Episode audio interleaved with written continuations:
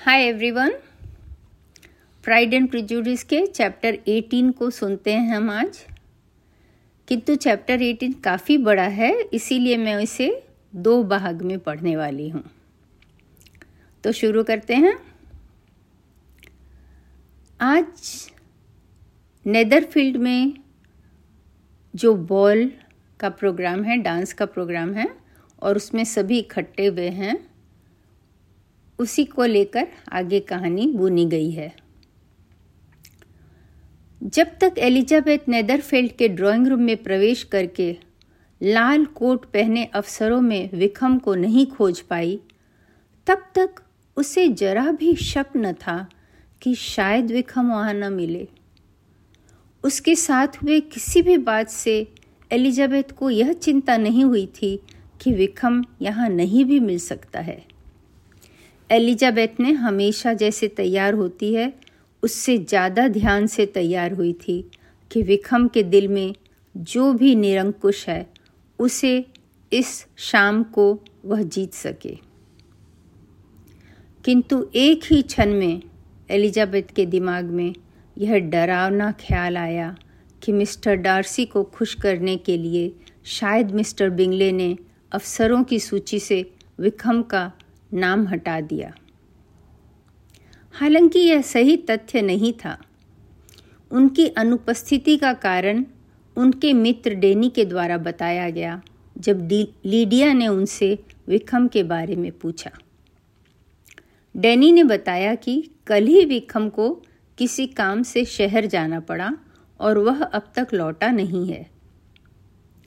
फिर बहुत अर्थपूर्ण मुस्कुराहट के साथ उसने कहा, मैं नहीं सोचता कि उसका बिज़नेस अभी ही उसे शहर जाने को बाध्य करता। शायद वह वहाँ एक विशेष व्यक्ति को टालने की इच्छा के कारण गया है। उसके व्यक्तित्व के इस बुद्धिमान भाग को लीडिया ने तो नहीं सुना, किंतु एलिजाबेथ ने ज़रूर सुना। और यह बात उसके दिमाग में घर कर गई कि डार्सी विखम के नहीं आने का जिम्मेवार है। उसके मन में डार्सी के प्रति इतनी कड़वाहट भर गई कि इसके तुरंत बाद डार्सी के विनम्र पूछताछ का वह शिष्टता से जवाब भी न दे सकी।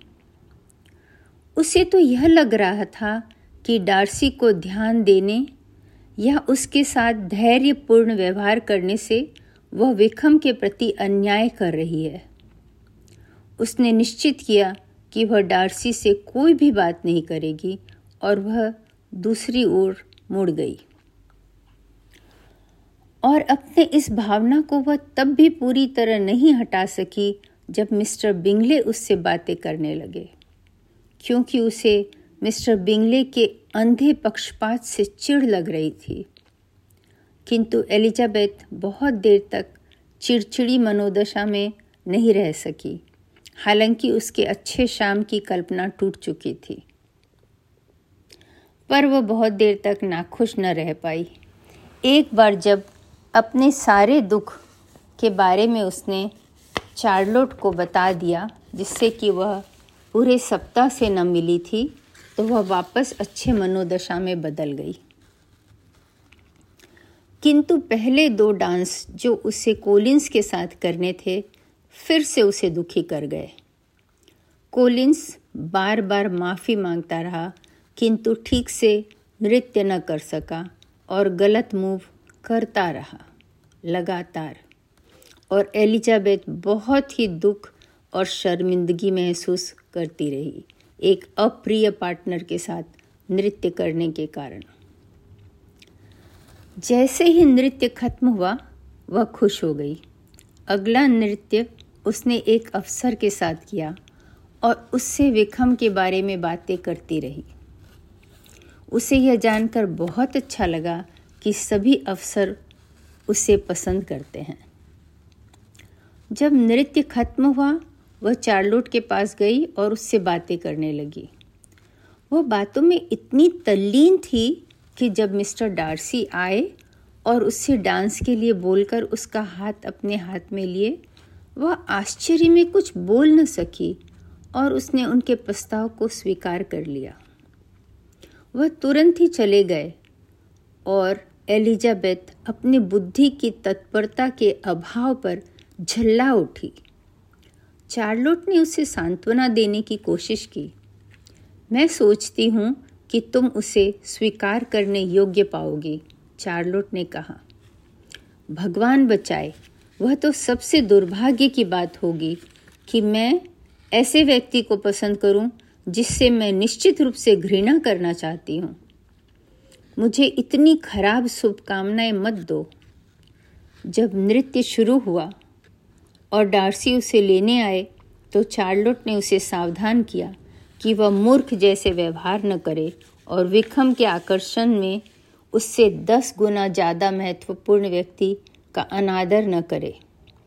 एलिजाबेथ ने कोई जवाब नहीं दिया।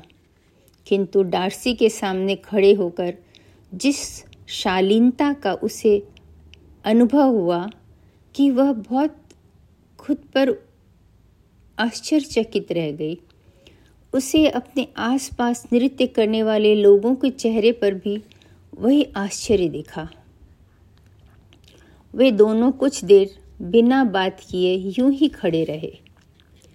एलिजाबेथ को लगा कि यह चुप्पी दोनों नृत्य तक बनी रहेगी और प्रारंभ में उसने न बोलने का निश्चय किया। जब तक कि उसके मन में यह ख्याल नहीं आया कि डार्सी के लिए यह ज़्यादा बड़ा दंड होगा कि उसे बात करने पर मजबूर किया जाए। एलिजाबेथ ने नृत्य के बारे में डार्सी से कुछ पूछा। डार्सी ने जवाब दिया और फिर चुप्पी छा गई। कुछ मिनट रुककर एलिजाबेथ ने डार्सी से कहा कि अब आपकी बारी है बातें करने की। मिस्टर डार्सी मैंने नृत्य के बारे में कुछ पूछा। आप कमरे के आकार के बारे में या जो नृत्य कर रहे हैं, उनकी संख्या के बारे में कुछ कहें। डार्सी मुस्कुराया और बोला, जैसी आपकी इच्छा। ठीक है, अभी के लिए यह उत्तर काफ़ी है, एलिजाबेथ ने कहा। शायद धीरे धीरे मैं गौर करूँगी कि निजी बॉल्स सार्वजनिक बॉल से ज़्यादा अच्छे होते हैं। किंतु अब शायद हम चुप रहेंगे। डार्सी ने कहा, क्या आप नृत्य करते वक्त नियम के अनुसार बात करती हैं? एलिजाबेथ ने कहा कभी कभी थोड़ी बातें तो करनी ही चाहिए ना। अगर आधे घंटे तक कुछ न बोलें हम तो अजीब लगेगा। किंतु कुछ व्यक्तियों के लाभ के लिए वार्तालाप इस तरह व्यवस्थित की जा सकती है कि उन्हें कम से कम बोलना पड़े। डार्सी ने पूछा, क्या आप अपनी मनोदशा की बात कर रही हैं या मेरी भावनाओं की तुष्टि कर रही हैं? दोनों, एलिजाबेथ ने चालाकी से कहा, क्योंकि मैंने देखा है कि हमारी सोच में काफ़ी समानताएँ हैं। हम दोनों असामाजिक, अल्पभाषी बातें करने को अनुच्छुक और जब तक कि हमारे पास कुछ ऐसा कहने को न हो, जिसे भावी पीढ़ी कहावत जैसे समझे और बोले, तब तक हम कुछ कहना नहीं चाहते हैं। डार्सी ने कहा, यह तो आपके चरित्र से ज़्यादा मेल नहीं खाता, ऐसा मुझे पूरा विश्वास है। और मेरे चरित्र से कितना मेल खाता है? यह मैं बताने का ढोंग नहीं करूँगा। हालाँकि आप सोचती हैं कि यह मेरे चरित्र का हु बहु आंकलन है। मैं इस बात का निर्णय नहीं कर सकती। एलिजाबेथ ने कहा। डार्सी ने कुछ जवाब नहीं दिया और दोनों चुप हो गए। दूसरे नृत्य के लिए जब वे नीचे उतरे तो डार्सी ने पूछा कि एलिजाबेथ और उसकी बहनें मैरिटन पैदल जाती रहती हैं क्या? एलिजाबेथ ने हाँ कहा और अपने आप को यह कहने से रोक न सकी कि पिछले वक्त जब आप हमें मिले थे, हम लोग एक नए अवसर से परिचित हो रहे थे। इस बात का तुरंत असर हुआ। डार्सी के चेहरे की रंगत बदल गई, किंतु उसने कुछ नहीं कहा। एलिजाबेथ उस वार्तालाप को जारी न रख पाई। हालाँकि, वह अपनी इस कमज़ोरी के लिए खुद को दोषी मान रही थी। काफ़ी देर बाद डार्सी कृत्रिम शिष्टाचार से बोले, विक्रम के बातचीत का तौर तरीका इतना खुशनुमा है कि उसके मित्र बहुत जल्दी बन जाते हैं। यह बात अलग है कि वह सच में मित्रता रखने योग्य है या नहीं। एलिजाबेथ ने कहा, वह बहुत दुर्भाग्यशाली रहा कि उसने आपकी दोस्ती खो दी। फिर उसने ज़ोर देकर कहा, और इस तरह से वह ज़िंदगी भर तकलीफ़ उठाता रहा। डार्सी ने कुछ जवाब नहीं दिया, किंतु ऐसा प्रतीत हुआ कि वह इस विषय में बात नहीं करना चाहता। उसी वक्त मिस्टर विलियम लुकास उनके करीब से निकले क्योंकि वह कमरे के बीच से होते हुए दूसरी तरफ़ जा रहे थे। किंतु डार्सी को देखते ही वे रुक गए और उनका झुककर अभिवादन किया और उनके बेहतर नृत्य और बेहतर साथी के लिए उन्हें बधाई दी। वे बोले, मुझे बेहद तृप्ति हुई है, महोदय। इतना बेहतर नृत्य जल्दी से देखने नहीं मिलता। यह बिल्कुल स्पष्ट है कि आप नृत्य के प्रथम घेरे में आते हैं। मुझे ये कहने का मौका दें कि आपके साथी भी आपकी बेकदरी नहीं कर रही हैं।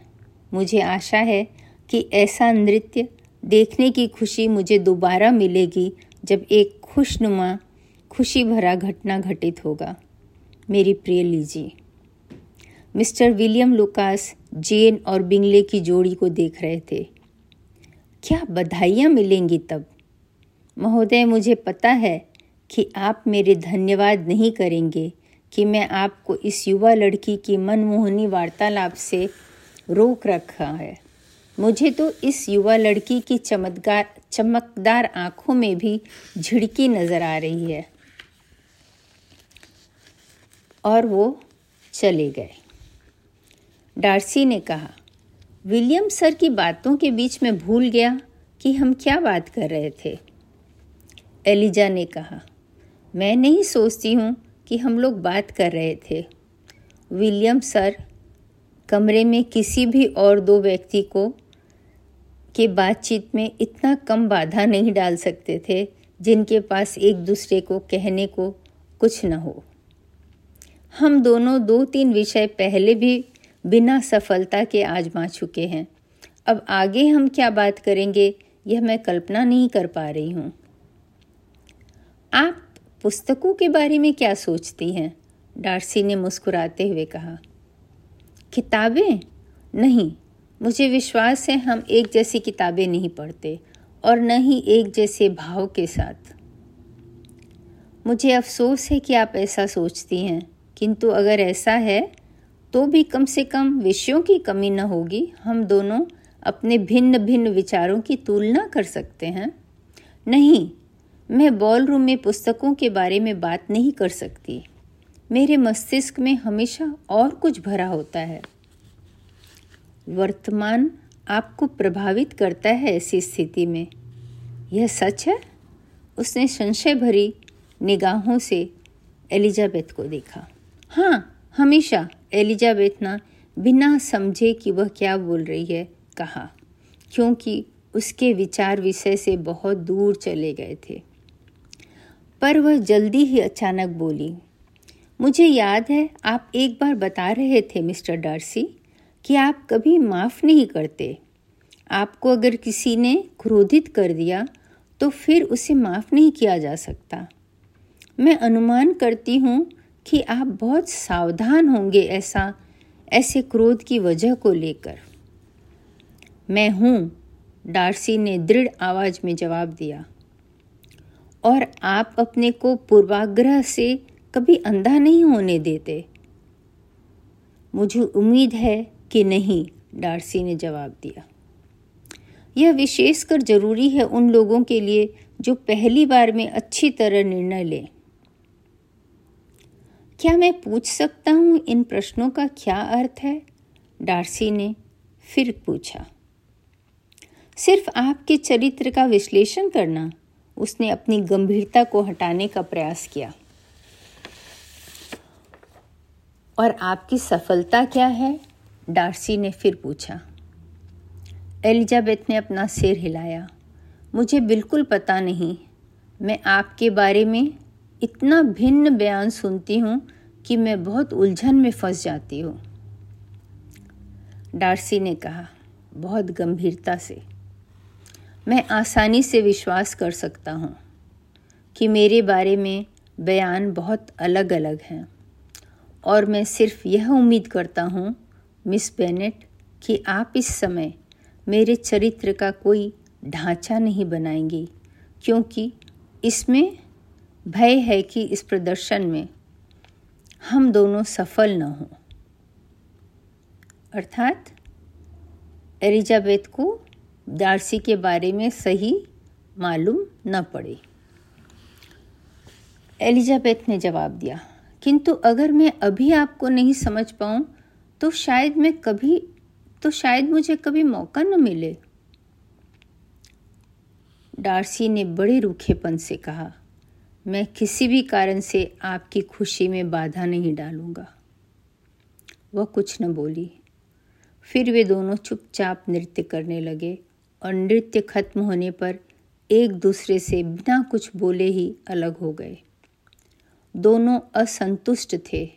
हालाँकि दोनों की असंतुष्टि बराबर मात्रा में नहीं थी, क्योंकि डार्सी के हृदय में एलिजा के प्रति संतोषजनक, प्रभावशाली अनुभूति थी और इस भाव ने जल्दी ही एलिजाबेथ को माफ़ी दिला दिया और डार्सी का सारा क्रोध और किसी दिशा में चला गया। इन दोनों को अलग हुए ज़्यादा देर नहीं हुआ था कि मिस बिंगले एलिजाबेथ की ओर आई और तिरस्कार भरी नज़रों से उसे देखा। हाँ तो मिस एलिजा मैं सुन रही हूँ कि आप जॉर्ज विकम से बहुत खुश हैं। आपकी बहन मुझसे उसके बारे में बातें कर रही थी और मुझसे हज़ारों सवाल पूछ रही थी। मुझे पता चला है कि वह युवक अपने वार्तालाप में आपको यह बताना भूल गया कि वह वृद्ध विक्रम का बेटा है, जो स्वर्गीय मिस्टर डार्सी के खिदमतगार थे। मैं आपको एक मित्र के जैसे सलाह देती हूँ कि आप उसके हर बल देकर कहे हुए बात का विश्वास न करें, क्योंकि मिस्टर डार्सी ने उससे गलत व्यवहार नहीं किया है। इसके विपरीत, वे हमेशा उसके साथ बहुत दयालु रहे हैं। हालाँकि उसने मिस्टर डार्सी की बहुत बदनामी की है। मुझे सभी बातें विस्तार में नहीं मालूम है, किंतु मैं जानती हूँ कि मिस्टर डार्सी बिल्कुल भी दोषी नहीं है और वे विक्रम का नाम सुनना भी बर्दाश्त नहीं कर पाते हैं। यद्यपि मेरे भाई ने सोचा कि सभी अवसरों में सिर्फ़ उसे आमंत्रित नहीं करना नामुमकिन होगा, किंतु उसे बेहद खुशी हुई कि उसने अपने आप को स्वयं ही किसी कार्य से, पार्टी से बाहर कर लिया। उसका इस प्रांत में आना एक धृष्टता है और मुझे आश्चर्य है कि उसने ऐसा कैसे करने का सोचा। मुझे आप पर दया आती है, मिसेस एलिजा। आपके प्रिय व्यक्ति के अपराध के बारे में जानकर, किंतु उसके वंश के बारे में सोचें तो यह इससे ज़्यादा कुछ उम्मीद किया भी नहीं जा सकता। उसका अपराध और उसका वंश आपके वर्णन के अनुसार एक ही प्रतीत होता है, एलिजाबेथ ने गुस्से में कहा, क्योंकि मैंने आपको इससे ज़्यादा कुछ आरोप लगाते नहीं सुना कि वह मिस्टर डार्सी के खिदमतगार का पुत्र है और मैं आपको विश्वास दिलाती हूँ कि उसने खुद ही मुझे यह बात बताई है। मैं माफ़ी मांगती हूँ, मिस बिंगले ने जवाब दिया और व्यंगात्मक मुस्कान के साथ मुड़ते हुए बोली मेरी दखल अंदाजी को माफ़ करो। मैं आपके भले के लिए कह रही थी। बदतमीज लड़की, एलिजाबेथ ने अपने आप से कहा आपको गलत फहमी है। अगर आप उम्मीद करती हैं कि आप मुझे ऐसे क्षुद्र आक्रमण से प्रभावित कर सकती हैं। मुझे इसमें आपकी स्वयं की अज्ञानता और मिस्टर डार्सी का द्वेष नज़र आता है। फिर वह अपनी बड़ी बहन को खोजने लगी, जिसने बिंगले से इस विषय में पूछताछ की थी। जेन उससे इतनी प्रसन्नता भरी मुस्कान से मिली इतने खुशी की अभिव्यक्ति से, चमकते चेहरे से, जिससे उसके इस शाम की घटनाओं से बहुत संतुष्ट होने की झलक मिल रही थी। एलिजाबेथ तुरंत उसके भाव को पढ़ पाई और उस क्षण विक्रम के पक्ष में चिंता, उसके दुश्मनों के प्रति गुस्सा और सभी दूसरे भाव विलुप्त हो गए। जेन के बहुत बड़ी खुशी की आशा में। एलिजाबेथ अपनी बहन जैसे मुस्कुराते चेहरे से पूछी, मैं जानना चाहती हूँ कि तुम्हें विक्रम के बारे में क्या पता चला? पर शायद तुम दोनों अपने बातों में इतने व्यस्त थे कि तीसरे व्यक्ति के बारे में सोचने का मौका न मिला हो।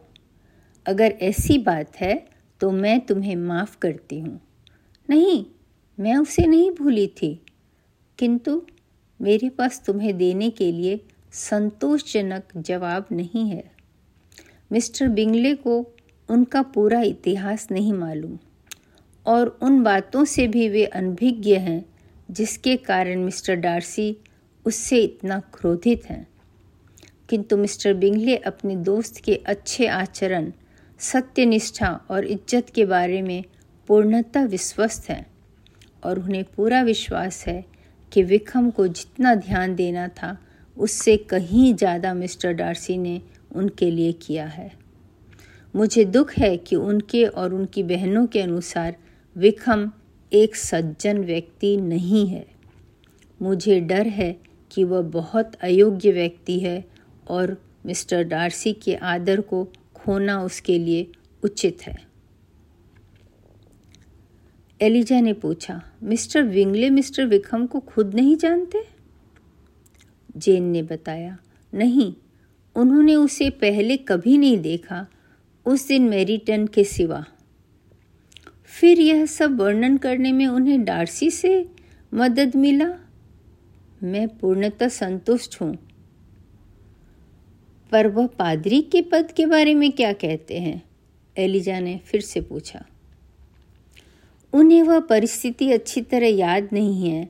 हालाँकि उन्होंने इसके बारे में डार्सी से एक से ज़्यादा बार सुना है। किंतु उन्हें विश्वास है कि वह उसे शर्त सहित ही दिया गया था। मुझे मिस्टर विंगले के निष्कपटता, सच्चाई पर कोई शक नहीं है, एलिजाबेथ ने गर्मजोशी से कहा। पर तुम मुझे माफ़ करना कि मैं सिर्फ़ आश्वासन पर यकीन नहीं कर सकती। मैं मानती हूँ कि मिस्टर विंगले ने अपने दोस्त के पक्ष में बहुत मजबूती से कहा, किंतु, जब वे खुद ही कहानी के बहुत सारे भाग से अपरिचित हैं और जो उन्हें पता है, वह भी मिस्टर डार्सी के द्वारा ही पता है तो मैं दोनों भद्र पुरुषों के बारे में अपने पहले के विचारों में ही बनी रहूँगी। और यहाँ पर हम आज का चैप्टर एटीन ख़त्म करते हैं। आगे का भाग और एक बार पढ़ेंगे। Thank you everyone bye for now